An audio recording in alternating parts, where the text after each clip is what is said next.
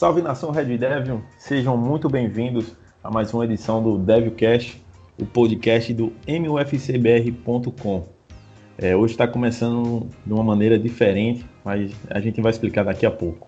Antes de tudo, vamos falar sobre o nosso parceiro, a Foot Fanatics. Na Foot Fanatics você encontra a maior variedade em produtos oficiais do Manchester United. Tem uniformes, bonés, jaquetas, bolsas, uniformes de treino e muito mais. Foot Fanatics, a loja oficial dos fanáticos por futebol. Bom, como eu falei, está começando diferente. Vocês perceberam que não é o Diogo Souza que está apresentando. É o Diogo, ele está morando fora do país que é, o horário não estava batendo e também ele tinha alguns compromissos. Mas calma que o Diogo continua na nossa equipe e quando ele tiver tempo ele vai participar de algumas edições do Devil Cash. Mas enfim, eu não vou ser o apresentador, na verdade, do podcast. E hoje eu tenho a participação de três pessoas, inclusive do novo apresentador, que é o Arthur Cartalian. Ele é participante do Podkaiser, que é um podcast voltado ao futebol alemão. Olá, Arthur, tudo bom? Olá, Anderson, tudo bem? Olá aí todo mundo que está escutando. Muito obrigado aí por terem me chamado, me convidado aqui para apresentar o Devilcast. Hoje também temos a participação do Eury Zanon, que é apresentador do podcast Papo São Bentista. O Eury ele vai fazer parte da nossa equipe, mas a gente não vai dizer por enquanto. A gente está preparando aí o material e aí na hora certa vocês vão saber qual é a nova função do Eury. E aí, Eury, tudo certinho? Opa, beleza, Anderson? É uma saudação a toda a nação Red Devil e é uma satisfação poder estar fazendo parte aí da equipe. Bom, por último e não menos importante, ele que é um gigante como pessoa, porém pequeno no sobrenome. Olá, Bruno Pequeno, tudo bom com você? Fala, seus bandos de linder de pantufa na quarentena. Obrigado, Anderson, aí pelo, pelo convite. Eu e Arthur, sejam bem-vindos. Boa sorte aí nessa caminhada conosco. Contem sempre comigo e com toda a equipe é, da MFCBR um prazer gigante estar participando da, da Devilcast agora, junto com vocês. E vamos lá, sempre bom estar falando do nosso Naitão da Massa.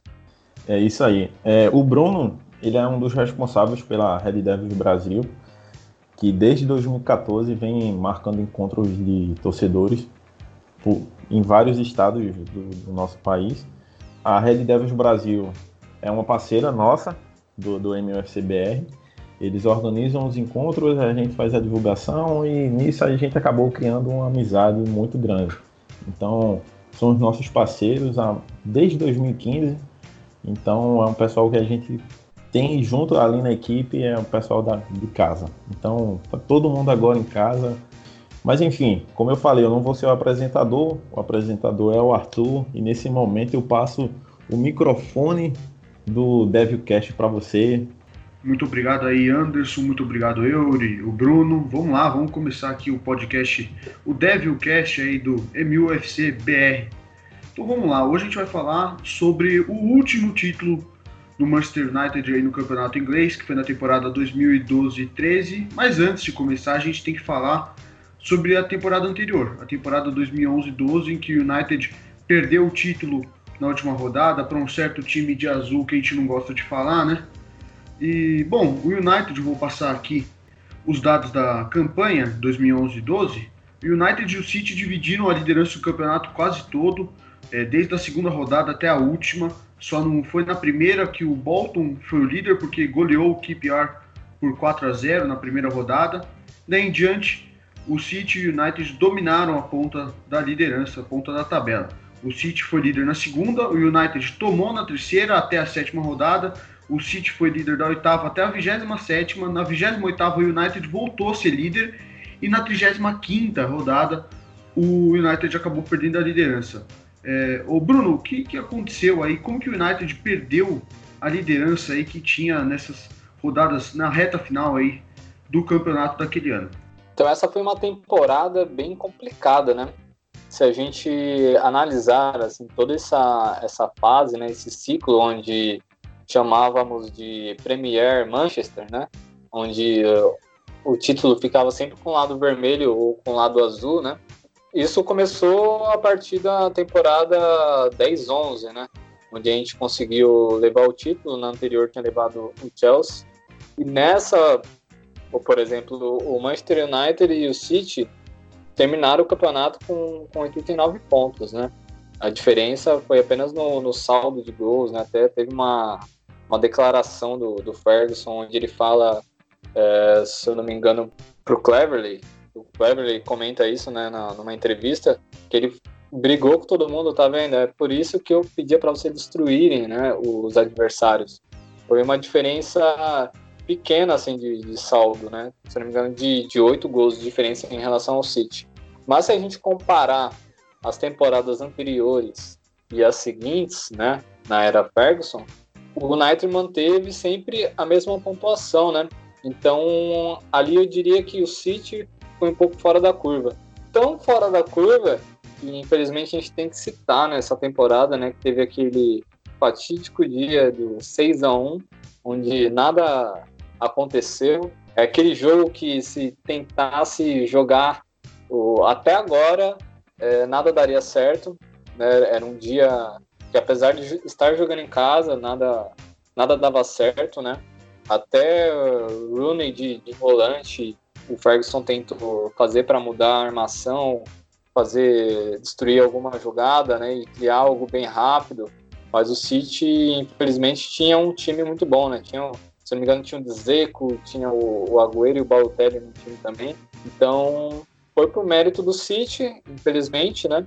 Mas é, eu acho que foi por detalhe também, que o United deu uma tropeçada no, na reta final, né?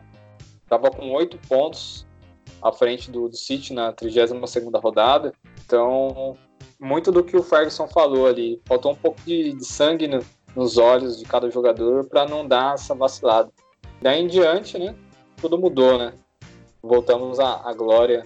Tudo bem que por, por uma temporada, mas parece que o Ferguson fez o pessoal na temporada seguinte aí voltar mais atento para a gente voltar ao nosso lugar.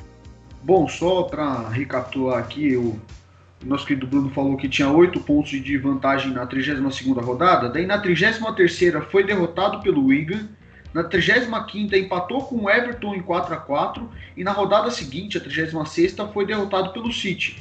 E aí as equipes empataram no número de vitórias, empates e derrotas, e o City acabou virando líder por ter melhor saldo de gols, que é o primeiro critério de desempate na Inglaterra, né? Era 61 para o City contra 53 para o United.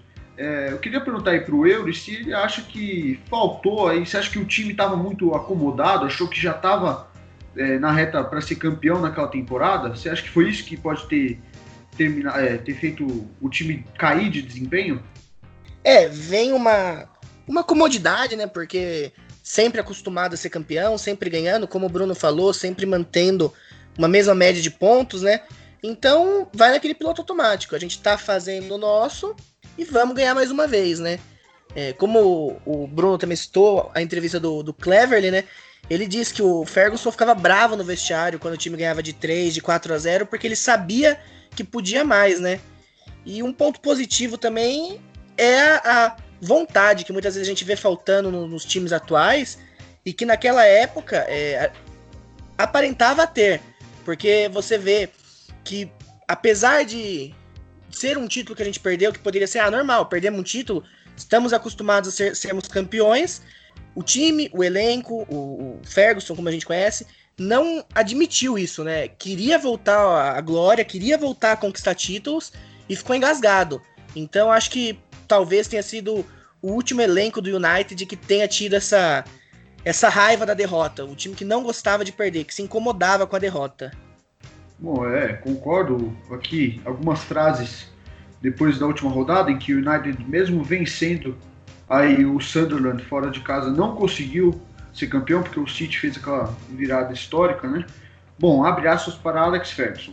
Experiências de bom tipo entusiasmam as pessoas, mas quando elas são ruins, traz um senso de determinação para você. Então aí, realmente, perder esse título deu um sangue no olho pro Ferguson. Ele queria na temporada 2012 13 ser campeão. Continuando aqui, os jogadores que achamos que temos aqui, os jogadores mais jovens, têm uma boa decisão sobre eles. deve haver uma boa resposta, porque eles têm o personagem certo. Isso, de perder o título, não deve causar nenhum mal a eles. Não gostamos de fazê-lo, mas no final do dia você precisa enfrentar e enfrentar os desafios, porque somos bons nisso. Então, queria perguntar aí para o nosso querido amigo Anderson, o que, que, você acha que foi realmente nesse dia que o United decidiu que ia ser campeão na temporada que vem? Bom, é, o United pode não ter decidido, mas o Ferguson estava muito decidido a conquistar o título. Né? Você vê nas palavras dele quando ele fala que deve haver uma boa resposta porque os jogadores têm um personagem certo.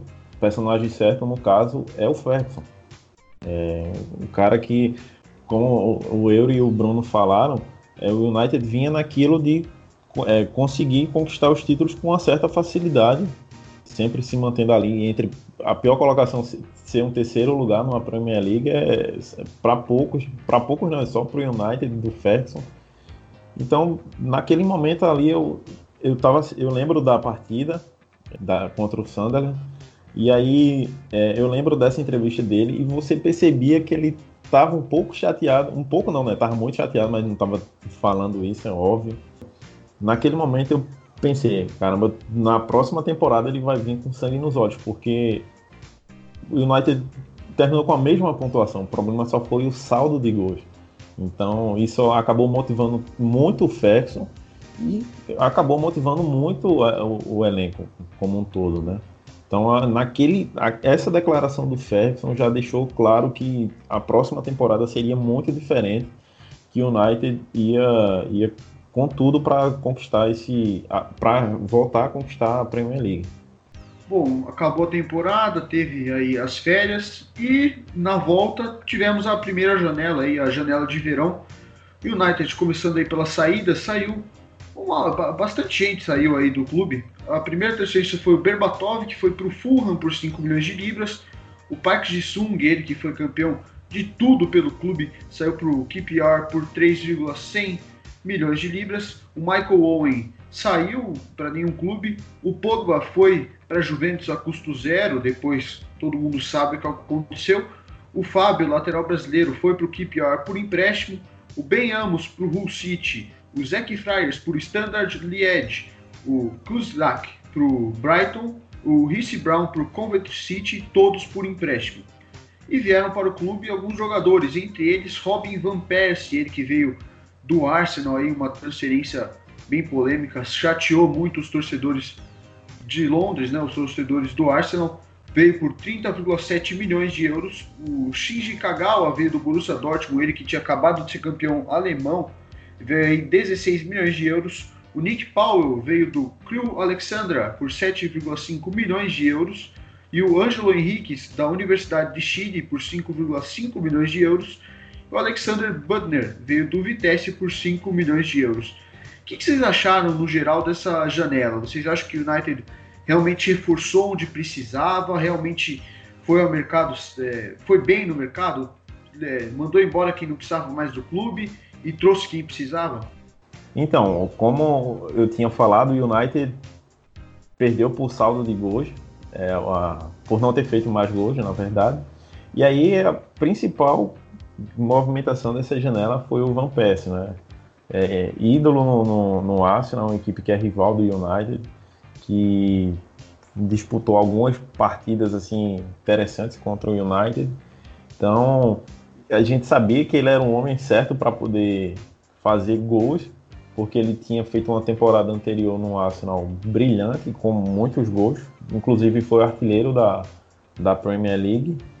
E as outras contratações foram boas. O Kagawa, por mais que não tenha se adaptado, ainda conseguiu fazer uma temporada média. A gente sabe, assim, de média para boa, a gente sabe que na Premier League é mais difícil de se adaptar. Então, eu acho que no geral ele sa se saiu bem.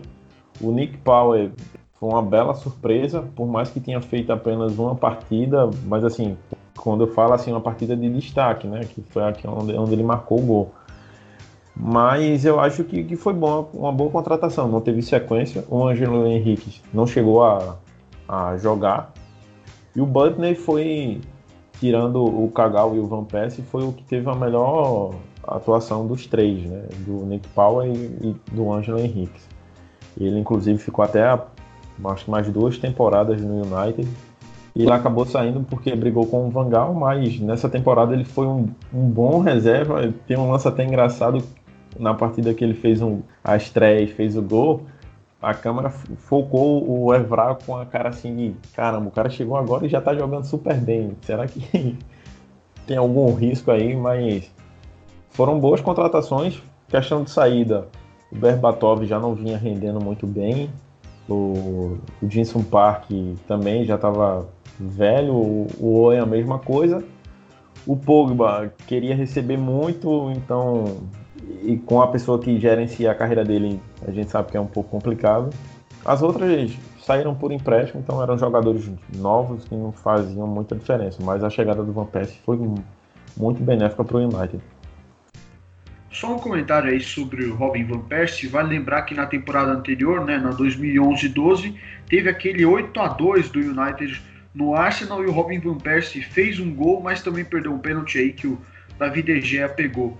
É, agora eu queria saber dos amigos aí, vocês acham que é, foi a principal diferença mesmo, assim, mudou o patamar do United para melhor que o City? É, foi a chegada do Van Persie, você acha, Bruno? Cara, eu acredito que sim, né? Se a gente começar a juntar os pontos aí, né? Igual o Anderson comentou, Berbatov, o, o Owen e o Park, que eram jogadores principais do elenco, né? Não titulares, mas que participavam bastante do, de pontos do, do time, eles não estavam rendendo tanto, né? O Berbatov mesmo, ele na, na temporada, na última temporada, ele jogou só 11 vezes, né? E fez 9 gols, né? Então ele entrava pouco, mas quando entrava rendia. Você troca um artilheiro, vamos dizer assim, no fim de carreira, né? Berbatov ainda continuou mais alguns anos, mas não rendia mais como nos seus melhores momentos, como um cara que estava literalmente voando, né? O Arsenal terminou a temporada é, 11-12 em terceiro, né, com 70 pontos, se eu não me engano, e com o Van Persie como artilheiro, com 30 gols, né? Então você se imagina, pô, eu fiz 30 gols, meu time ficou em terceiro, com quase 20 pontos atrás do primeiro e segundo lugar, né? O que que falta para eu fazer? Falta nada, né? Então eu preciso de estar num clube maior.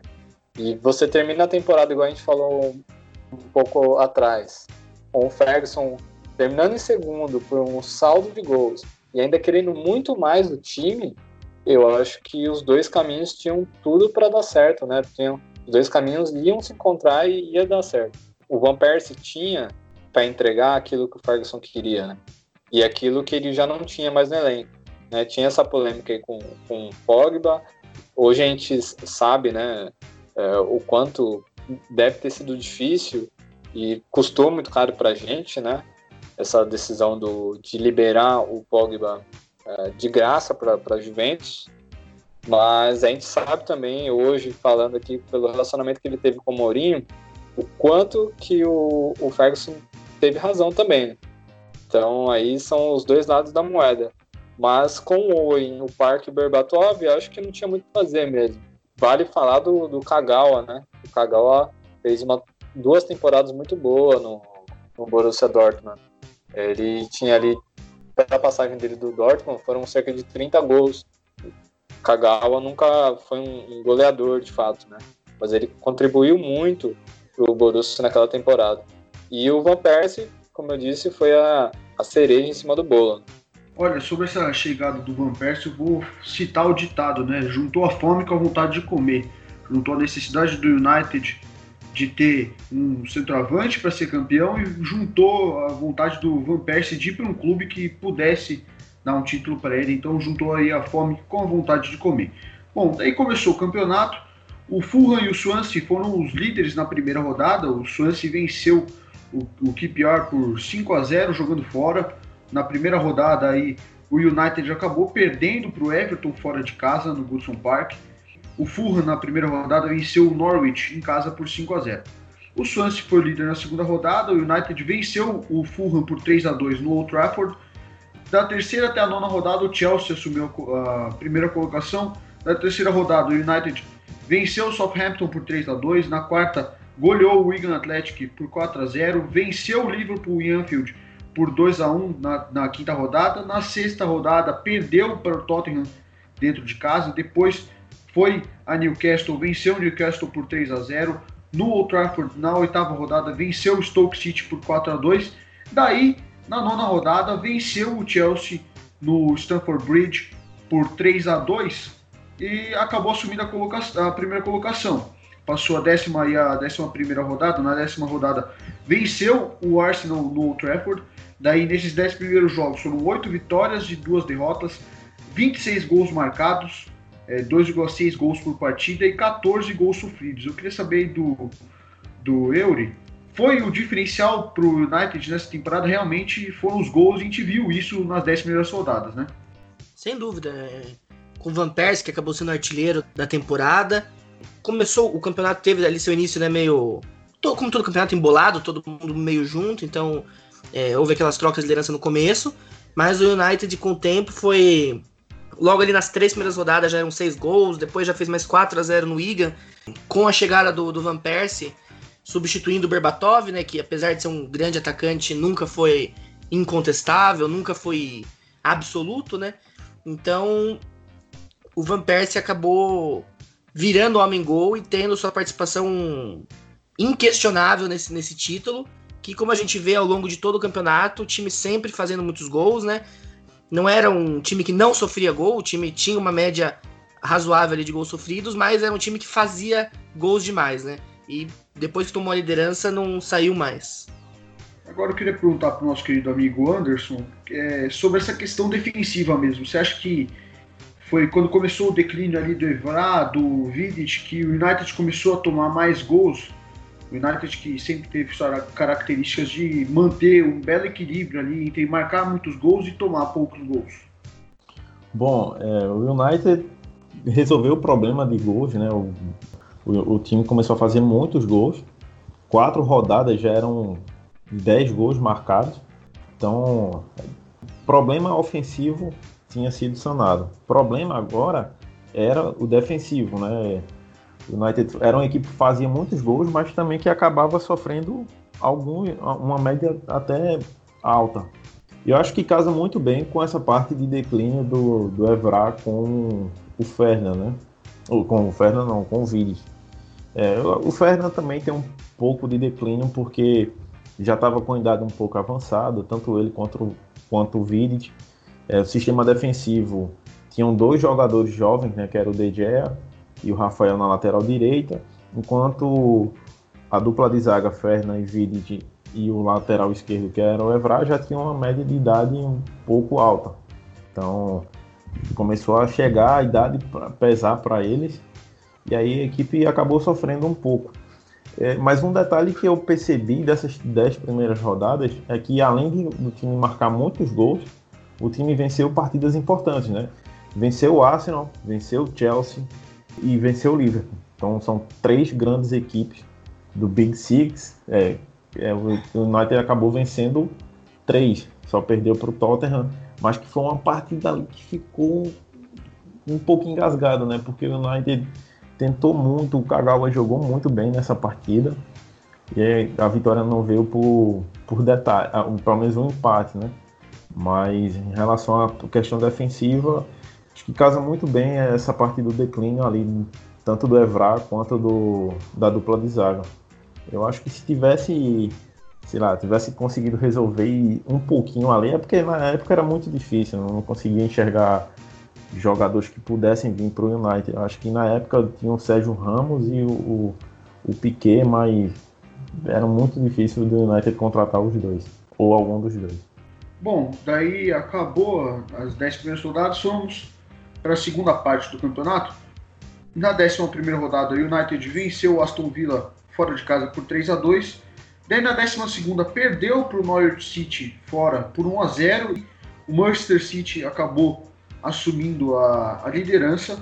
Porém, na rodada seguinte, o United venceu o QPR em casa por 3 a 1 voltou à liderança.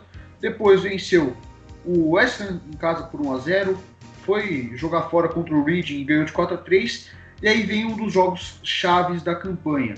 O United foi até o Etihad Stadium jogar contra o Manchester City, abriu 2 a 0 depois o City foi empatou em 2 a 2 e aí, cara, no, no, nos acréscimos, foi lá o Van Persie, bateu uma falta, fez o gol é, para 3 a 2 para dar a vitória. E foi ali que eu acho que começou a, a descolar o, o United do City. Não sei se você, Bruno, concorda, mas você acha que, que essa foi a vitória chave da campanha? Foi quando o United embalou mesmo ali na liderança e tudo mais? Cara, esse jogo contra o City, eu acho que ele representa muito, né? O que foram essas duas temporadas. Né? Como você narrou aí, esse, como foi esse jogo, você tem um jogo empatado 2 a 2 Então começa aquela tensão, né? Do, do United internamente. Fala, cara, já perdemos um cara, no, não que isso seja um karma, né? longe disso.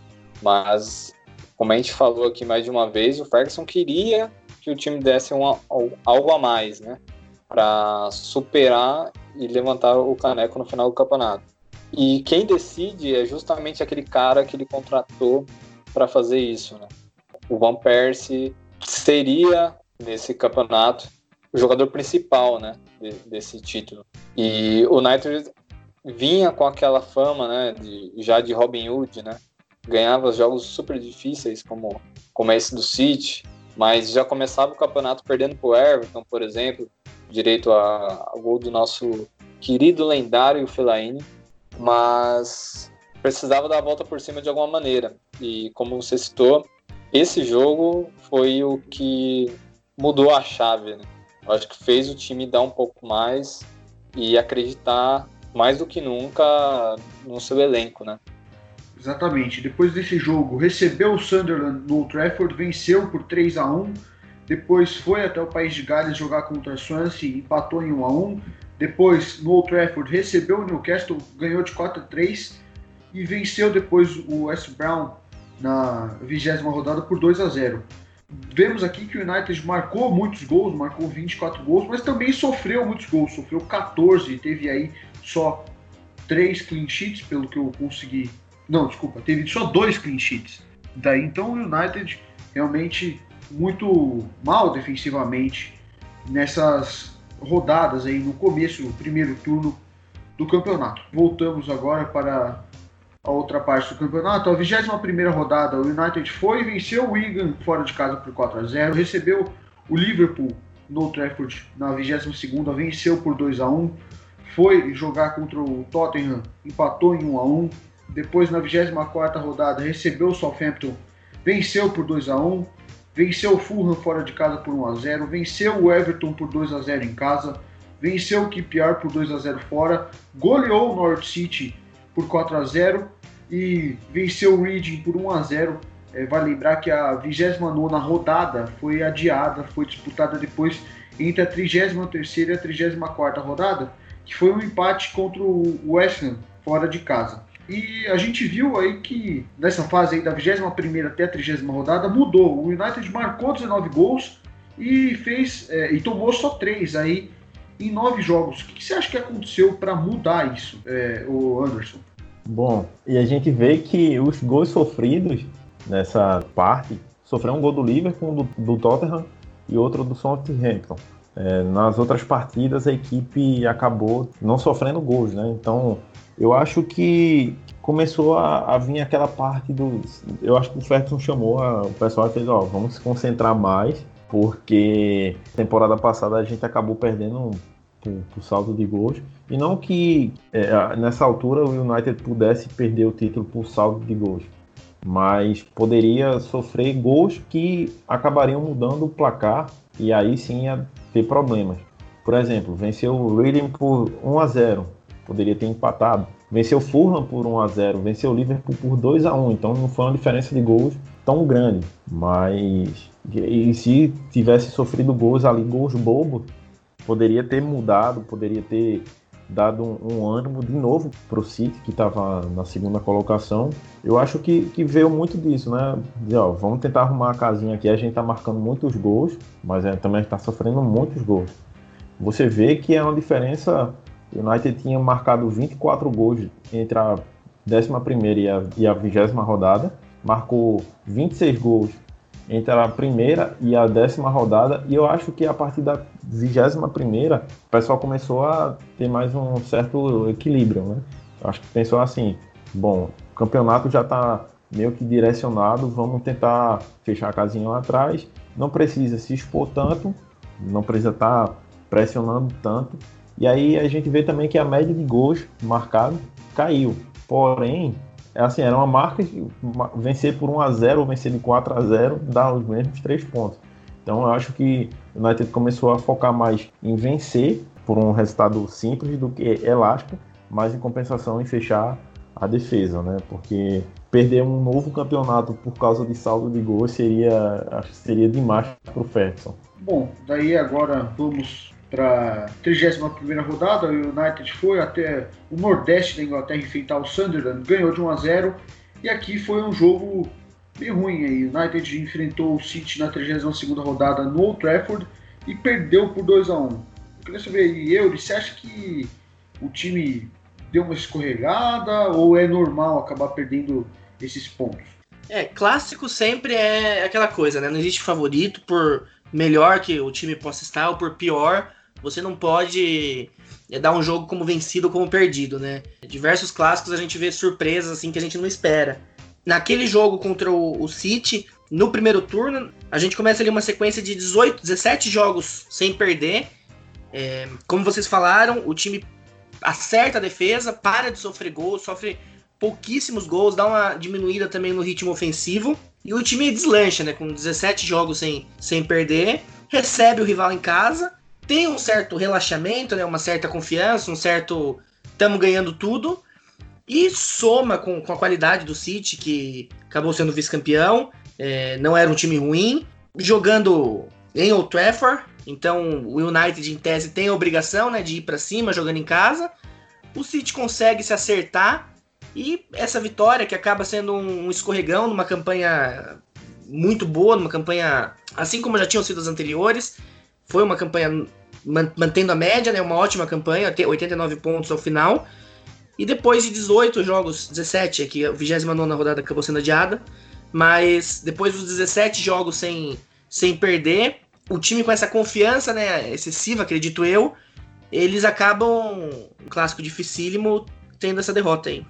Bom, depois desse tropeço, o United foi até é, Stoke, enfrentar o Stoke City, venceu por 2 a 0 daí teve o jogo da 29 rodada contra o West Ham, que foi empate em 2 a 2 Na 34 rodada, recebeu o Aston Villa, meteu 3 a 0 Depois foi para Londres enfrentar o Arsenal, empatou em 1 a 1 Em Old Trafford, recebeu o Chelsea, acabou perdendo por 1 a 0 Depois, no último jogo do Alex Ferguson, no Old Trafford, pela Premier League, eh, recebeu o Swansea City, ganhou de 2 a 1 E na última rodada, já tinha o título garantido desde aí o jogo contra Aston Villa, né, na 34ª rodada, daí foi enfrentar o West Brown, acabou empatando em 5 a 5 um jogo meio épico, meio inacreditável, meio jogo de videogame, e finalizou a campanha aí no campeonato. Queria saber aí do nosso querido amigo Bruno, o que, que aconteceu, o United estava sem sofrer gols e voltou a sofrer gols de novo aí,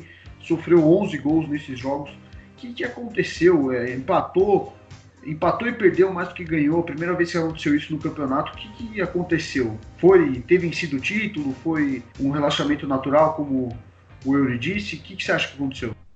Então, acho que nessa parte, até ali a, o título, né, na 34 rodada com Aston Villa, é porque o, o City tinha perdido o Tottenham né, nessa mesma rodada, o jogo, se não me engano, foi no, no dia anterior.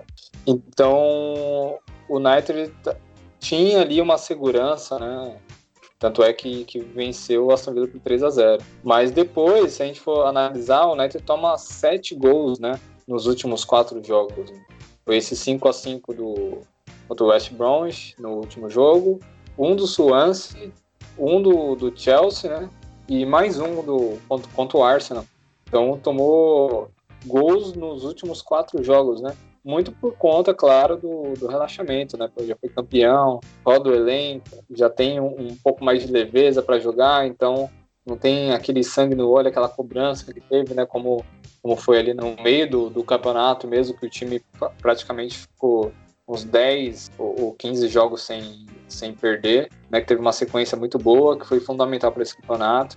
Mas uma coisa que, que o United vacilava, se é que pode-se dizer isso, né? É em determinados momentos do jogo, né? Igual teve um, um jogo com o Newcastle, foi 4 a 3 Para quem está assistindo, muitos gols, né? Pô, que legal, muita emoção, né? Mas o United poder, poderia ter em campo, né? um pouco mais de concentração que o Ferguson tanto pedia.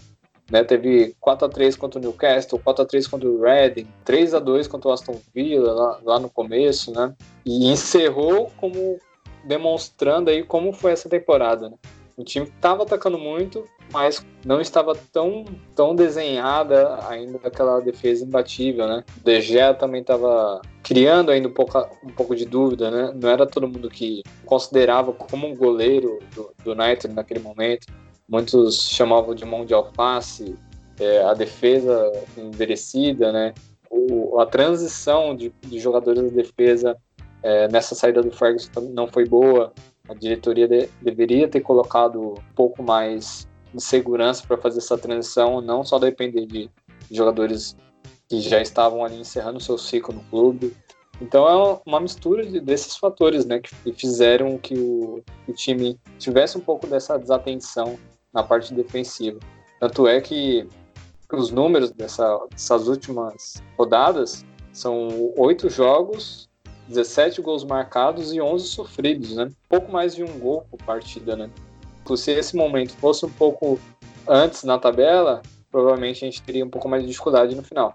Mas, como eu disse, eu acho que isso aconteceu muito por esse relaxamento natural. Né? Exatamente. Bom, vou passar os números aqui no geral do desempenho do Manchester United. Foram 89 pontos, é, 28 vitórias, 5 empates, 5 derrotas, 86 gols marcados, 43 gols sofridos, aí um saldo de gol de 43 gols. São aí 11 a mais que o segundo colocado Manchester City. Então vimos que o plano do Ferguson deu certo. Bom, foi o melhor ataque, marcando um gol a cada 40 minutos, 86 gols no total. A quinta melhor defesa junto com o Liverpool, porque os cinco gols sofridos na última partida fez a equipe cair de terceiro para quinta na melhor defesa. Foi o terceiro time que mais goleou, visão aí de vitórias com três ou mais gols de vantagem, junto com o Chelsea. O primeiro foi o Liverpool, aí o United teve a goleada na quarta rodada contra o Wigan por 3 a 0, a sétima rodada contra o Newcastle venceu por 3 a 0, de novo o Wigan por 4 a 0 na 21ª, na 28ª venceu o Norwich por 4 a 0 e na 34ª no jogo do título venceu o Aston Villa por 3 a 0 em casa, então foram aí cinco goleadas. Mais vitórias 28, menos empates 5, menos derrotas também 5. Foram aí 18 jogos sem perder. Foi o oitavo time que recebeu menos cartão amarelo, é, 57 cartões. O primeiro foi o Arsenal com 42. O, junto do West Ham, do Reading e do Norwich, foram as equipes que menos receberam cartão vermelho, foram apenas um.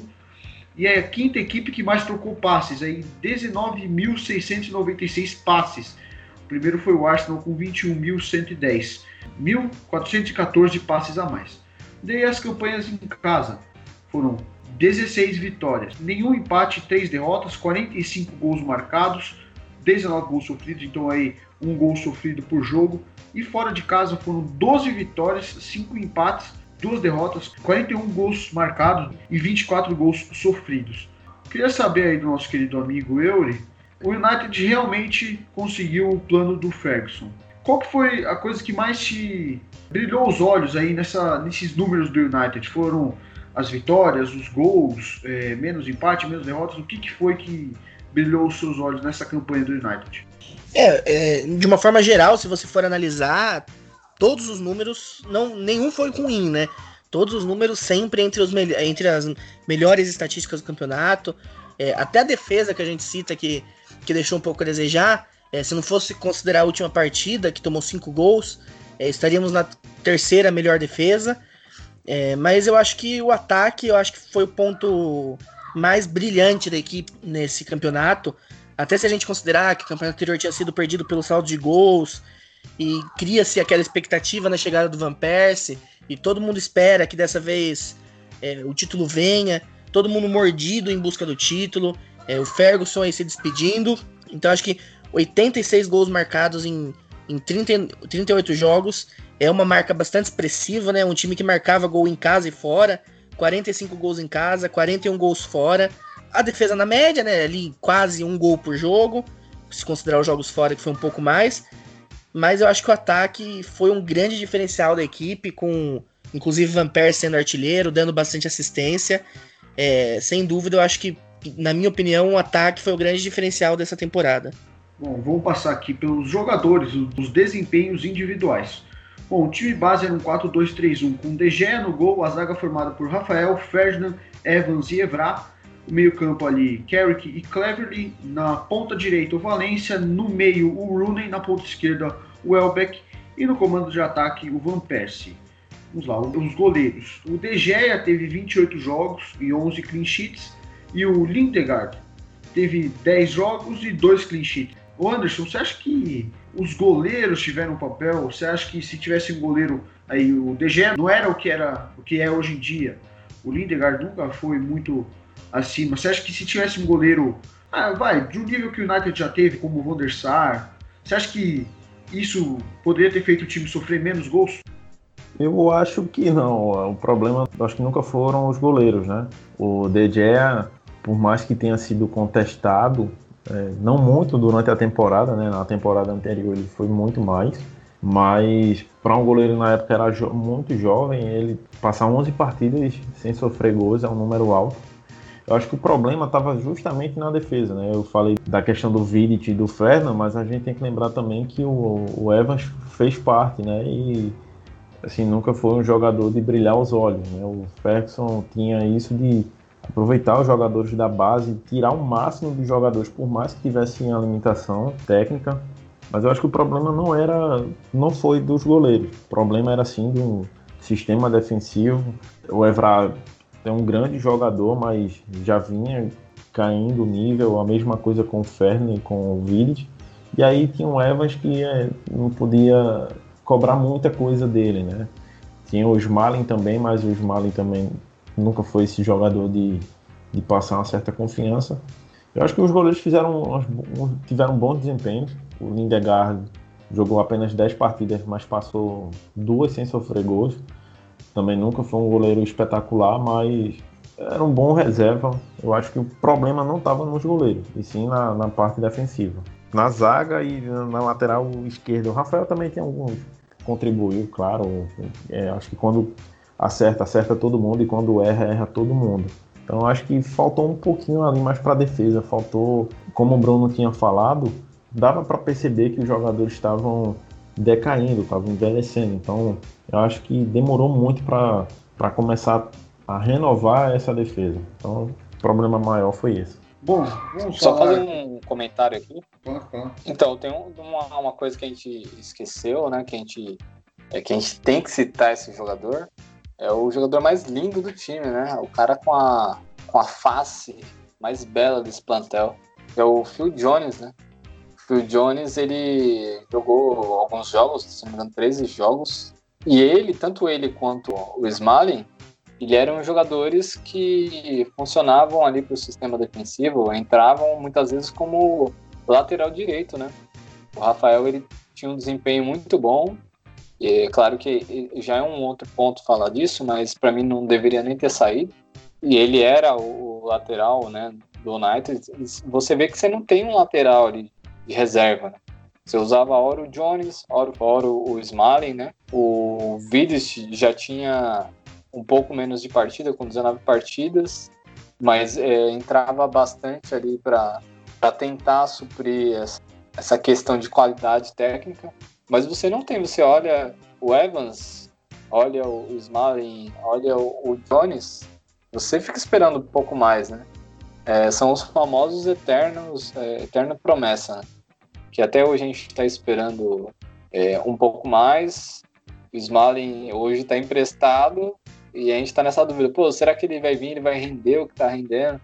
Então, faltou um pouco mais do United de, de um pouco de ambição né, e um cuidado maior com o setor defensivo. O sistema defensivo do United era tido como um dos melhores, né? É, desde a, daquela Champions, né? Que foi com o Ferdinand e Vidic na, na defesa. Era uma dupla fantástica. Então, faltou um pouco mais de cuidado da diretoria em si. Falar, pô, Ferguson vai encerrar. O que, que eu vou fazer agora? Né? Depois virou essa bagunça que todos nós já sabemos. Bom, passar os números gerais aqui dos defensores. O Rafael teve 28 partidas, 3 gols e 3 assistências. O Evra teve 34 partidas, 4 gols e 5 assistências. O Ferdinand teve 28 jogos, 1 gol e 1 assistência. O Evans, 23 jogos, 3 gols e 1 assistência. O Vidic, 19 partidas e 1 gol. E o Smalling, 15 partidas. Queria saber aí do, do Eury a gente viu aqui que os defensores tiveram muita influência no, no ataque, principalmente os laterais. Isso era um, você acha que isso foi uma característica principal do time do United? Os laterais bem avançados participando bem, os zagueiros ali dando ajuda na bola parada ofensiva? Sem dúvida, né? Tirando o Smelling que só jogou, todos tiveram participação, né? E isso sempre é muito importante num time equilibrado.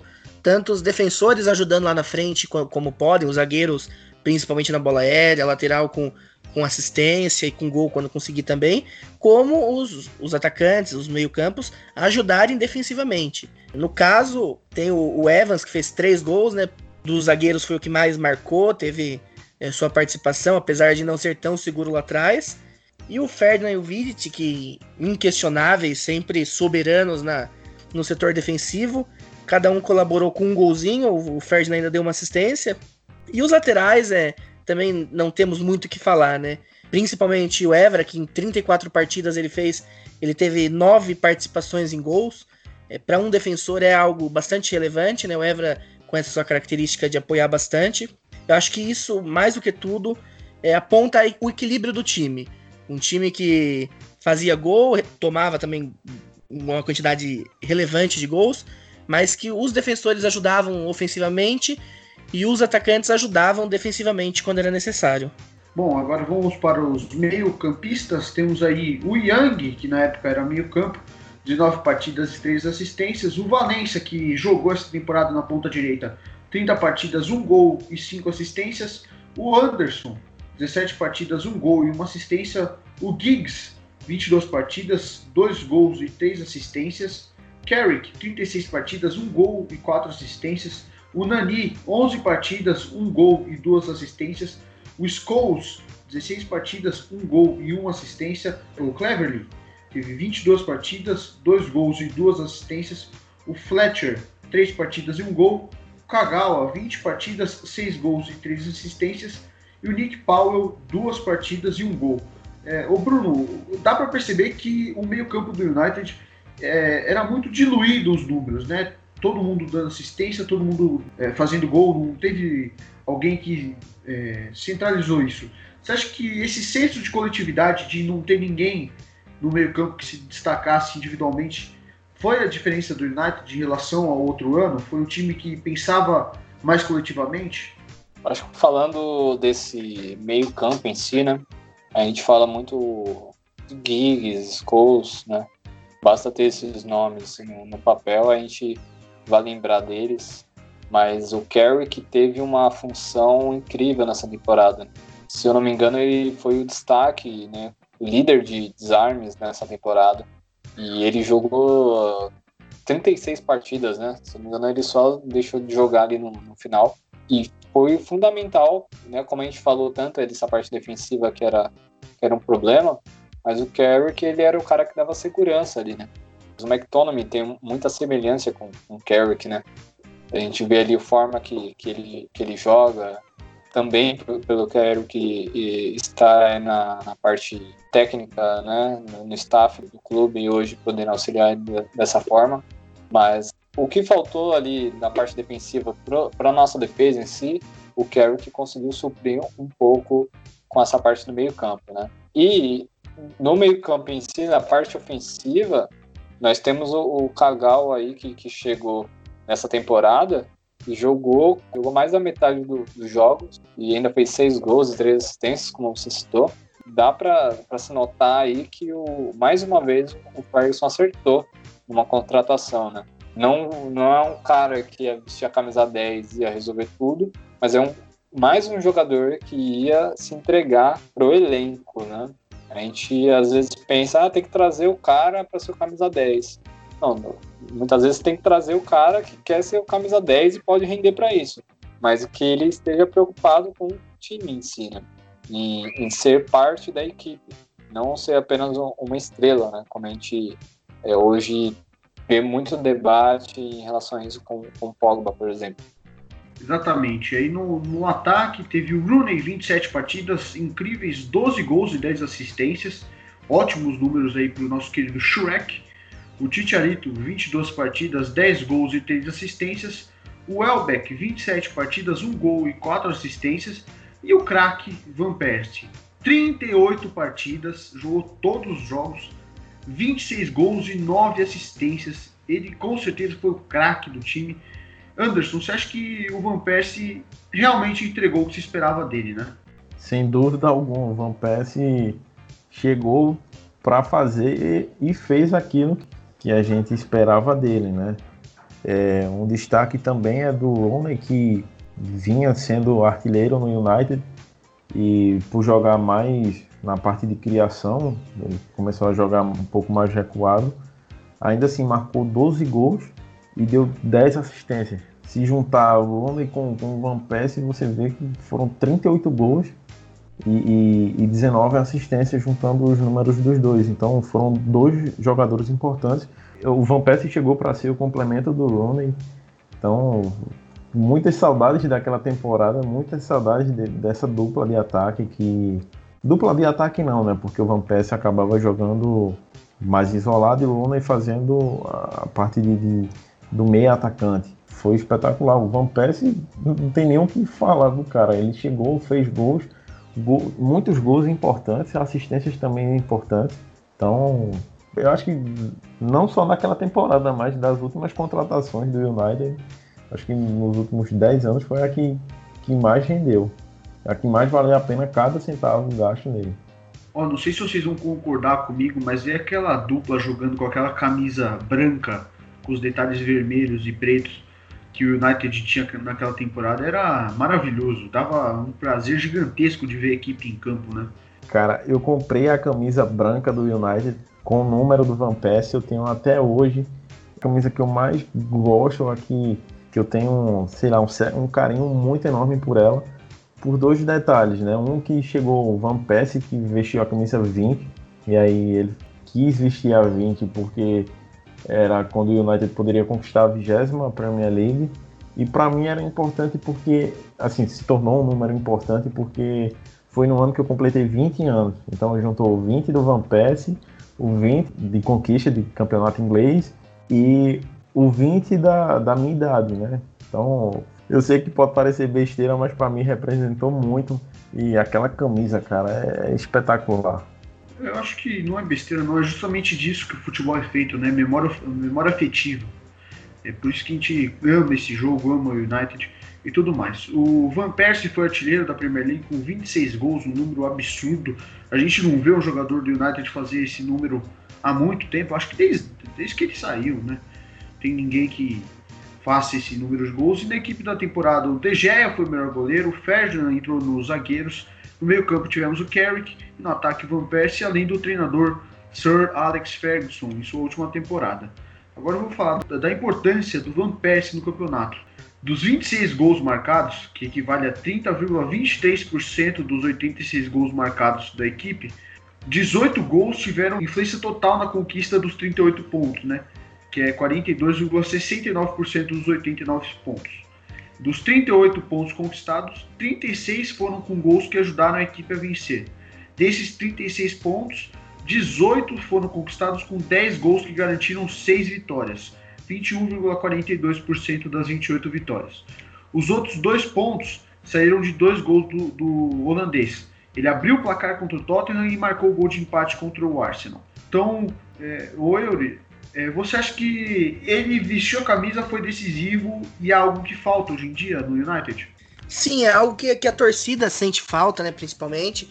Porque acredito que ele tenha sido o último jogador que, que chegou, vestiu a camisa e falou: dá para mim que eu resolvo.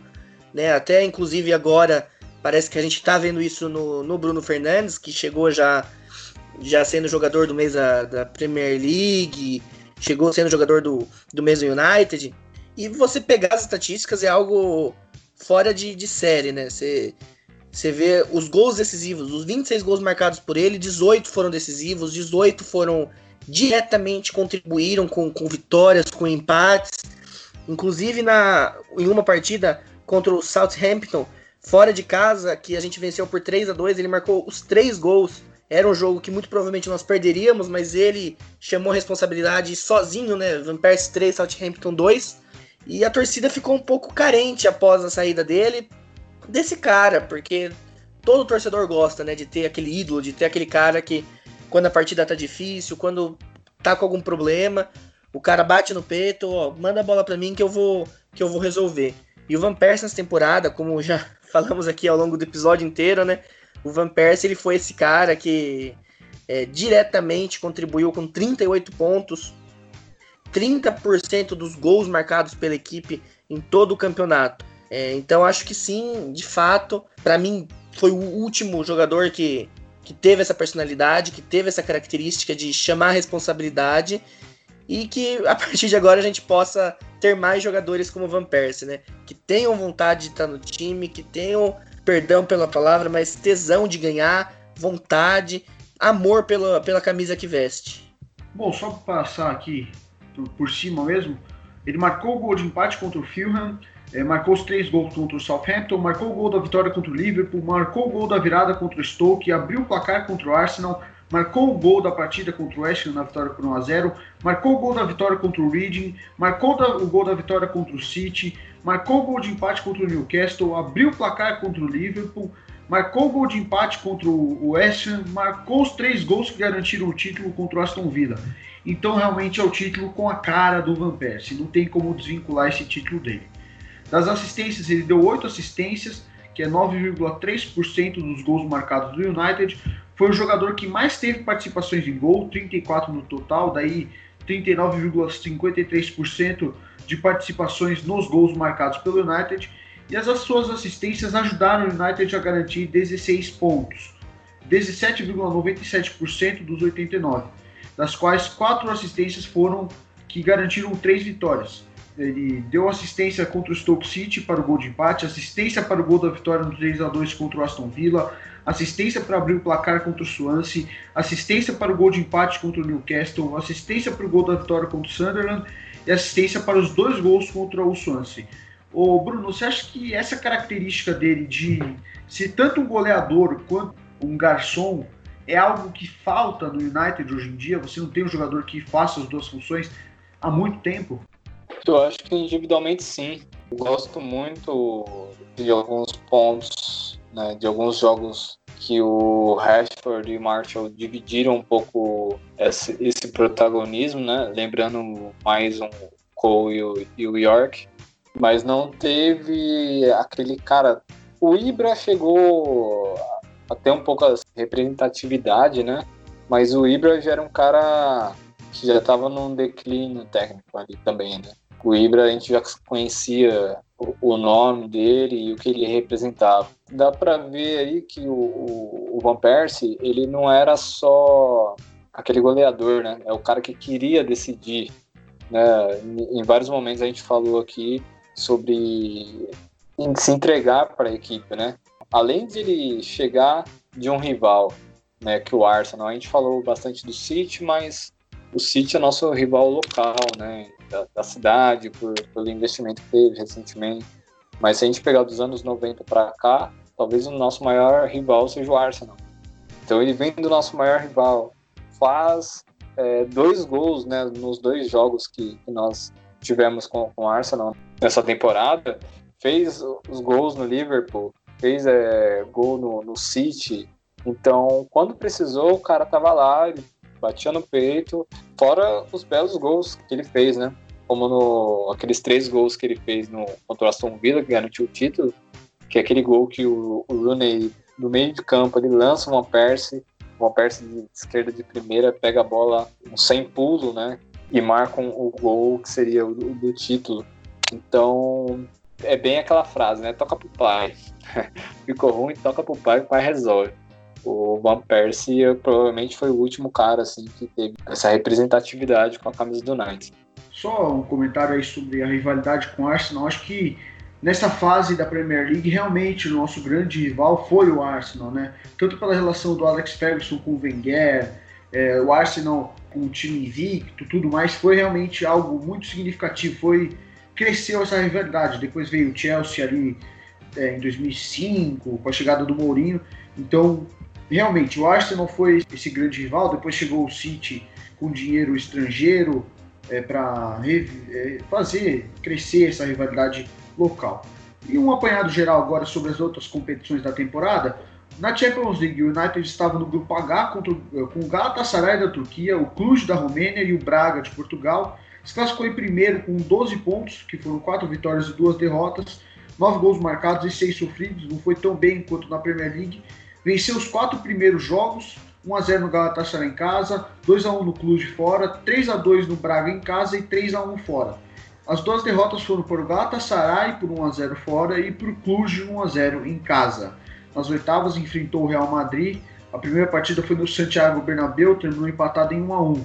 O Elbeck abriu o placar aos 20 minutos e o Cristiano Ronaldo, na lei do ex, empatou aos 30. Na volta, no Trafford, o United abriu o placar aos 48 minutos, com gol contra do Sérgio Ramos. Aos 56, o Nani foi expulso em um lance muito duvidoso. E daí o Real Madrid conseguiu virar, virar o jogo com Modric aos 66 e Cristiano aos 69. Na FA Cup, o United avançou na terceira fase após empatar com o West Ham por 2 a 2 a primeira partida. Na partida replay, venceu por 1 a 0. Na quarta fase, goleou o Fulham por 4 a 1. Nas oitavas, venceu o Reading por 2 a 1 e foi eliminado pelo Chelsea nas quartas, quando empatou por 2 a 2 o primeiro jogo e na partida replay perdeu por 1 a 0. Na Copa da Liga, enfrentou o Newcastle na terceira fase e venceu por 2 a 1. Na quarta fase, enfrentou o Chelsea novamente, ficou no empate no tempo normal por 3 a 3. Na prorrogação, o Chelsea marcou mais dois gols, o United descontou com o Giggs, mas não foi o suficiente, foi o eliminado. Eu queria saber de vocês, no geral, essa temporada foi ao tamanho que merecia o Ferguson para a última temporada, só pela Premier League? Ou você acha que merecia alguma coisa mais? Ficou faltando um outro título aí para o United? O que, que vocês acham? Quero que todos vocês opinem. Antes de, de falar sobre a temporada completa, é, voltando lá sobre a, os gols do João Pesce, praticamente ele entregou o título para o United, né? Porque ser decisivo em 10 partidas é um número muito alto, então ele contribui com, diretamente com o resultado. É, a partida estava empatado, sei lá, o United estava perdendo e aí ele fez um gol que no final acaba, acabou sendo importante para o resultado, para a vitória. Você vê que é, como o Bruno falou e o Euro também, depois foi difícil encontrar jogadores que pudessem fazer isso. Mas agora falando sobre a temporada como toda, eu acho que ficou faltando outro título, sei lá, um título de Copa, assim, só para dizer que ele ganhou uma Copa a mais. Mas eu acho que o, o que ficou faltando assim foi avançar mais na, na Champions League. É uma equipe que estava forte, estava bem, estava empolgada e foi desclassificada pelo Real Madrid no lance ali. É, a expulsão do Nani foi completamente decisiva para o restante da partida. Foi um lance duvidoso, tudo bem que ele subiu com o pé, mas ele não tocou, ele, ele recua a perna para não ter o contato e mesmo assim o árbitro foi lá e acabou expulsando. O Real Madrid acabou avançando e ali acabou o sonho da uma nova conquista de Champions pelo United. Eu acho que poderia pelo menos ter avançado um pouco mais na Champions. Título eu não sei se seria possível, mas avançar, pelo menos uma, semifinal, acho que dava, dava para chegar e chegar bem. Para coroar ainda mais. Eu sei que uma eliminação não, não vai coroar um trabalho, mas eu acho que faltou ficou faltando esse gostinho de avançar um pouco mais na Champions. Em compensação, a Premier League foi conquistada com extrema facilidade. Um detalhe, né? No jogo que o United venceu o Aston Villa por 3 a 0, tinha um membro da nossa equipe, é o Murilo Ribeiro. Ele foi para Manchester e ele fez, cara, eu comprei a partida para assistir o jogo bem antes do final do, do campeonato, porque vai ser mais tranquilo. É, eu vou poder conhecer melhor o estádio, então não vai estar aquela euforia de possível título. E ele foi, o United foi campeão. Foi a única equipe que traz conteúdo sobre o United que estava presente no Old Trafford. Foi a equipe do MUFCBR. Quer agradecer muito o Murilo. Ano que vem a gente já está planejando, próxima temporada, na verdade, a gente já está planejando uma viagem para o Murilo e para lá, porque a gente não, não aguenta mais esperar para conquistar novamente a, a, a Premier League. Então acho que a temporada foi muito, foi muito boa, poderia ter sido um pouco melhor, mas acho que no geral foi, foi ótima para, infelizmente, para a aposentadoria do Ferguson. Só fazer um comentário antes, acho que realmente essa temporada poderia ter sido mais e terminou um pouco com o sentimento de luto por conta da aposentadoria do Ferguson, né? Acho que essa foi uma coisa que pesou muito, talvez no sentimento dentro do clube. A figura do Ferguson ter saído, acho que acaba deixando a Premier League um pouco de lado. E ainda para piorar, veio David Moyes e o United desandou de vez na Premier League. Mas Eury, é, Bruno, o que, que, vocês acham? Vocês concordam aí com o Anderson? O que, que vocês acham? Sem dúvida, é, não é o que Sir Alex Ferguson merecia, né? Se for por merecimento, teríamos que ter ganhado todos os títulos do, da temporada. Mas também, é claro que dentro do possível, com o que tínhamos, teve a eliminação bem discutível contra o Real Madrid. Tinha uma grande equipe, né? Viria ganhar quatro Champions League quase que consecutivas. Dentro do possível, dentro de todas as circunstâncias da época, eu acho que foi uma, uma boa despedida. Foi uma despedida com o título de Premier League, que é importantíssima. Depois passamos aí por um período que dura até hoje sem ganhar a liga. Mas eu acho que, de fato, Sir Alex Ferguson teve uma despedida, dentro, como falei, das possibilidades, teve uma despedida digna. Bom, é, é claro, né? Fica evidente o quanto faltou é, mais um título. Claro, né? Vamos desmerecer o que, a dificuldade que é e quão bom foi é, ganhar a Premier League, né? E até hoje a gente canta 20 Times loucamente no, nos encontros, né? Quando a gente olha para a Champions League, pegando desse, desse último ano do Ferguson para cá, talvez essa tenha sido a última oportunidade nós, a única talvez, né, oportunidade de levantar a Champions League. Esse jogo contra o Real Madrid foi muito complicado, o primeiro, primeiro jogo 1 a 1 foi um festival de finalizações do Real Madrid, né? O De Gea, que vinha sendo contestado, fechou o gol, fez várias defesas importantes. Cristiano Ronaldo finalizou muito e ele conseguiu salvar a gente na partida número 1. Um. Só que na partida de volta, igual o Anderson falou, a expulsão do, do Nani foi extremamente duvidosa, né? Até hoje eu não consigo aceitar que aquele turco é, interpretou aquilo como, como uma agressão e, e o expulsou. É diferente do que foi, por exemplo, a, a expulsão do, do jogador do Milan, né, no, no clássico que teve agora na Copa da Itália, foi uma voadora, né? Naniri estava disputando a jogada ali, até estava meio de costas, né? claramente não viu é, o jogador. Depois, se a gente analisa a sequência da, da Champions League, né? O Real Madrid ele pega o Galatasaray, vence né, no, por 5 a 3 né, no, no agregado, e depois pega o Borussia Dortmund, né? E aí foi o ano, esse ano foi o, o ano alemão, que teve a Bayern e Borussia na final, com o Real e, e Barcelona caindo, o Bayern dando um, um passeio no, no, Barcelona. Se não levantasse o caneco, acho que pelo menos a gente poderia ter chegado às semifinais tranquilamente, ter disputado com, com o Borussia Dortmund. Mas vale lembrar também que, igual a gente já falou algumas vezes, nós tínhamos um elenco bom, mas não tínhamos um elenco para ser campeão, né? A gente olha para o nosso elenco, muitos jogadores jogaram muitos jogos, né? Então rodava bastante porque os jogadores titulares, a grande maioria já tinha uma certa idade, né? É, o Vidic, né? O Evrato é o que estava na melhor forma, mas o, o Butler já estava sendo trabalhado para ser o seu substituto, né? Scholes e o, o Giggs já estavam para encerrar também, né? Tanto é que o Spousa ele encerra a carreira no, junto com, com o Ferguson. Talvez essa tenha sido a última, a última chance do United conquistar um, um título da Champions League. e cairia muito bem, né? Bom, chegamos ao fim do nosso primeiro podcast com a minha participação. Gostaria de agradecer de coração para todo mundo que escutou até aqui. Gostaria de agradecer de coração para o Anderson por ter me dado essa oportunidade, do Eury e do Bruno por terem participado. Muito obrigado. Fico até a próxima. Agora peço que vocês se despeçam antes de terminarmos. Muito obrigado de coração para todo mundo. Posso fazer um merchan aqui meu, Anderson, das minhas redes e do Podkaiser? Pode, pode. Fica à vontade. Bom, é, quem quiser me seguir no Twitter é outking77. É, o Podkaiser falo sobre futebol alemão, é pod normal e Kaiser com K. Ah, é que nem a cerveja, Podkaiser. É, gostaria de, de agradecer para todo mundo novamente. Quem puder me seguir, muito obrigado. E até mais. Valeu, galera. Até a próxima.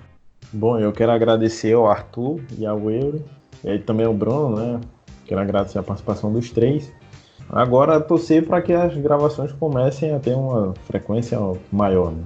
Bom, mas é isso. Peço que sigam nossas redes sociais. O Instagram é MUFCBR, Twitter também é MUFCBR, Facebook também. É tudo MUFCBR. Só o YouTube que é diferente, que é MUFCBR Oficial.